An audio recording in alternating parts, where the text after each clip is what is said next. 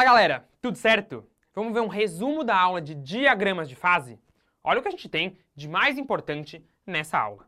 Temos a primeira coisa que é a interpretação e a análise de um gráfico desse tipo. Você precisa saber que os diagramas de fase são gráficos de pressão contra temperatura. Temos a pressão e a temperatura. Esse gráfico vai estar dividido em três regiões principais. Temos a primeira região, que é a do sólido, a segunda região, que é a do líquido, e a terceira, que é a do gasoso, ok? Então tá, temos essas regiões nesse gráfico. Você precisa saber sobre esse gráfico interpretar mudanças de fase em cima dele. Por exemplo, digamos que eu faço uma seta do S para o G. Essa mudança indica qual mudança? Sólido para gasoso? Sublimação. Esse tipo de análise tem que ser feita. Além disso, analisar pontos sobre a curva. Se eu tiver um ponto em cima da curva C, o que, que tem nesse ponto? Essa curva, ou melhor, o ponto C em cima daquela curva. Essa é a curva entre o sólido e o líquido, certo? Entre o sólido e o líquido, temos a curva que representa a fusão.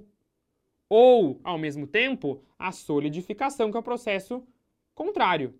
Então, qualquer ponto ali em cima pode estar tanto no sólido quanto no líquido porque é um ponto que representa condições de mudança de fase. E na mudança de fase, você tem as duas fases com possibilidade de coexistência, ok? Equivalente se eu pegasse o ponto D e falasse que aqui no ponto D eu posso ter tanto o líquido quanto o gasoso. Partindo desse princípio, você chega num ponto que está no encontro das três curvas. É um ponto que nós chamamos de ponto triplo. No ponto triplo, atenção, nós temos a possibilidade de coexistência, existência simultânea dos três estados da matéria: sólido, líquido e gasoso.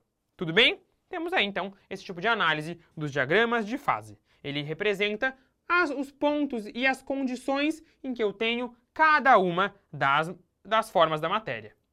Aqui temos um exemplo de diagrama de fase para o dióxido de carbono. E aí, o que eu quero mostrar em cima desse diagrama é a diferença de vapor para gás, que é uma coisa muito importante que você precisa conhecer. Vamos diferenciar o vapor do gás. O que, que seria um vapor? Nota que está escrito vapor nessa região amarela. Peguemos um ponto aqui do vapor.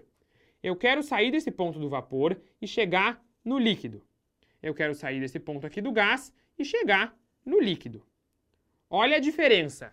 Do vapor para o líquido, eu consegui fazer a mudança simplesmente com variação de pressão.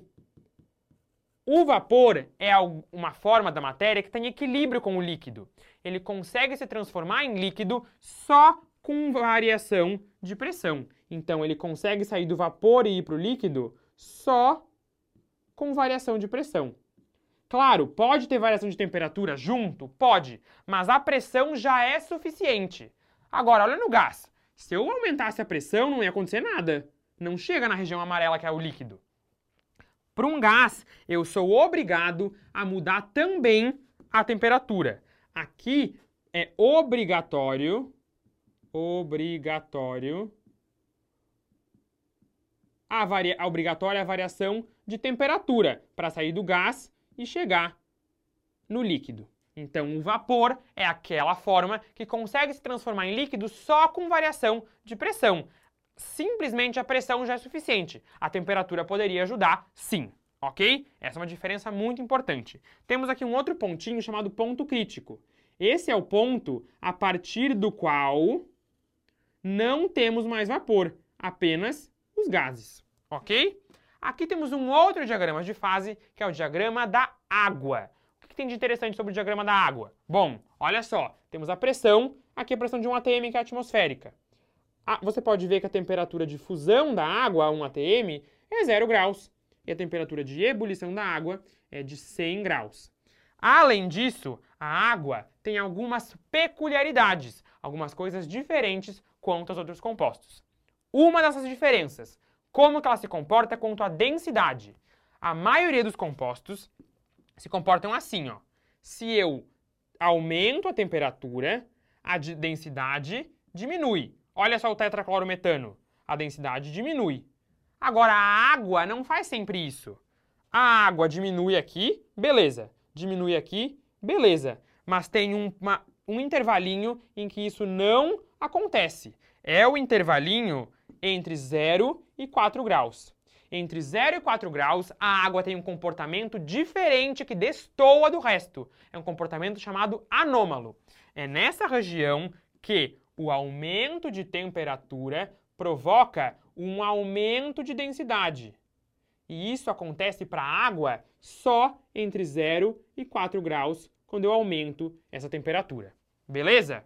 Isso é muito interessante. Isso permite, por exemplo, que no fundo de um lago eu tenha a temperatura a 4 graus e lá em cima a zero. Aí fica mais quentinho lá embaixo para os peixes que, ou seres vivos que querem viver e lá em cima fica mais friozinho, já que a água a 4 graus é mais pesada, é mais densa do que a água a 0 graus. Tudo bem? Um outro comportamento anômalo da água é o seguinte. A maioria das substâncias se comporta assim. Temos aqui a curva de fusão. Se eu aumento a pressão, eu aumento a temperatura. Isso é o geral. Agora, olha a água. Se eu aumento a pressão nessa curva, aumentei a pressão, eu diminuo a temperatura. A água tem essa característica diferente do resto das substâncias, que diz que quanto maior a pressão, menor a temperatura de fusão. Isso é uma característica da água e de algumas outras que são diferentes do geral. Tudo bem? O importante é que você saiba olhar para um diagrama e dizer onde está o sólido, o líquido e o gasoso e interpretar os pontos desse gráfico. Tudo certo? Eu espero que você tenha entendido e até o próximo resumo.